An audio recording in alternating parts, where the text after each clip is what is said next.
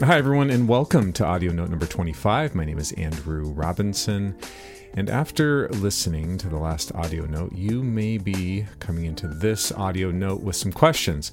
Questions like Hey, Andrew, if I'm a mobile made up of all these parts, are you saying that I have multiple personalities? That would be a natural question that might come up. You may also wonder if I'm not a single celled organism, like I talked about in the last audio note who is the real me? What is my true identity? I have personal relationships with a number of you out there that are high level leaders. You oversee dozens or even hundreds of people. So, one of the questions you may be asking is Hey, this is all great, Andrew, but what on earth does this have to do with leadership? Help me see the practical import of what you're talking about. So I am so glad that you asked because that's exactly where we're going. I'll begin by clarifying the complex identity framework that I introduced in the last audio note.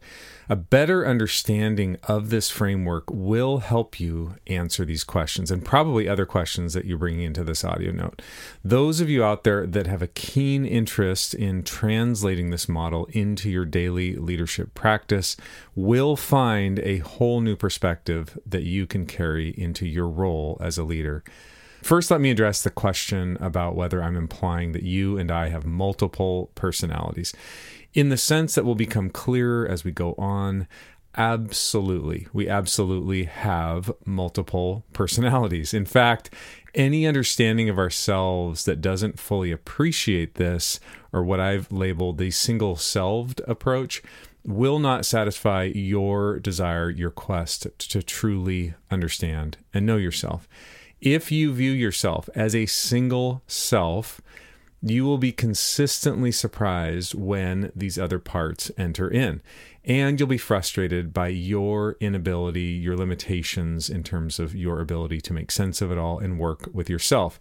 So, this question about multiple personalities requires further clarification because we often associate that term with people that actually have mental illness that have been diagnosed with what the DSM calls dissociative identity disorder. As we're trying to differentiate between what I'm talking about with us having multiple personalities and dissociative identity disorder, it's a question of integration. Most of us have the level of functionality that allows us to navigate life's daily demands we have a higher level of integration. The person with a dissociative identity gets stuck in one of their parts. It's like someone getting stranded on a slab of ice that broke off from a large iceberg. Most people maintain a connection with themselves, they have more integration. The person that has a dissociative identity is stuck within one of their particular parts. So if we use the mobile example, they are stuck in one of the parts of the mobile. This obviously is a massive oversimplification of dissociative identity. There's a tremendous amount of research and books out there. I just wanted to point this out so that you could better understand the similarities and differences between a dissociative identity and the reality that we're all comprised of a complex network of internal parts that I attempt to capture in my complex identity framework. Some of you out there are familiar with internal family systems, or IFS, which parallels the complex identity framework. And as we move forward, you'll see some similarities. You will also see some of the features of complex identity framework that depart in some ways or fill in some aspects of internal family systems. So hopefully this helps clarify the sense in which you and I have multiple parts but that doesn't mean that we have dissociative identity. So let's answer that additional question What on earth does this have to do with leadership?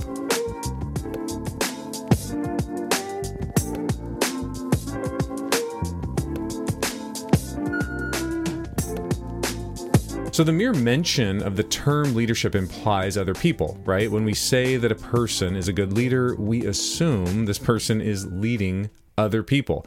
If we view leadership and the leading of other people through the lens of complex identity framework, we realize that the leading of other people begins with leading ourselves, all of ourselves. I'm using ourselves here as two words all of ourselves to emphasize the point. We've established you have numerous selves. Selfship is the act of providing leadership for these internal parts. This raises an obvious question. If you have a variety of parts or selves, which one is the leader? Which one is the true self?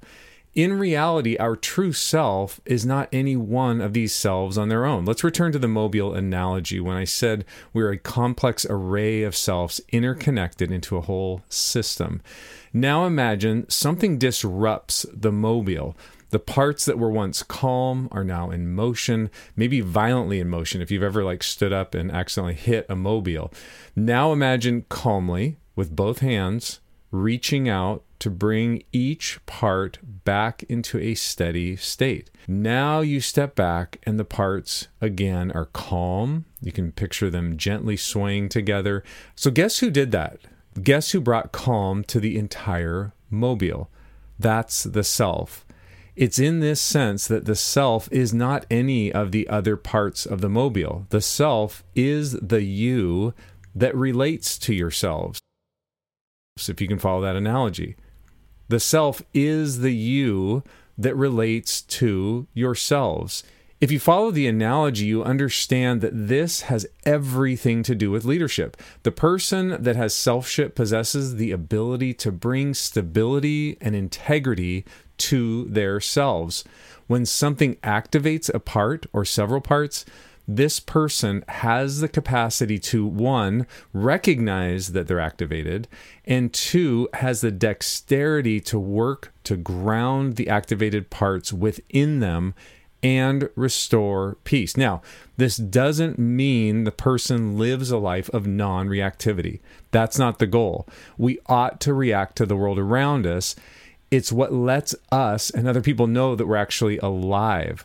The question I've asked all along is whether our reaction is commensurate with the situation and the stimuli that created the reaction. So, do you remember the reactivity scale? When we were going through it, I challenged you to consider on a scale of 1 to 10 whether a particular reaction was in sync with what the situation required. For example, I've noticed myself over the past few days experiencing higher levels of reactivity in response to some projects I'm working on.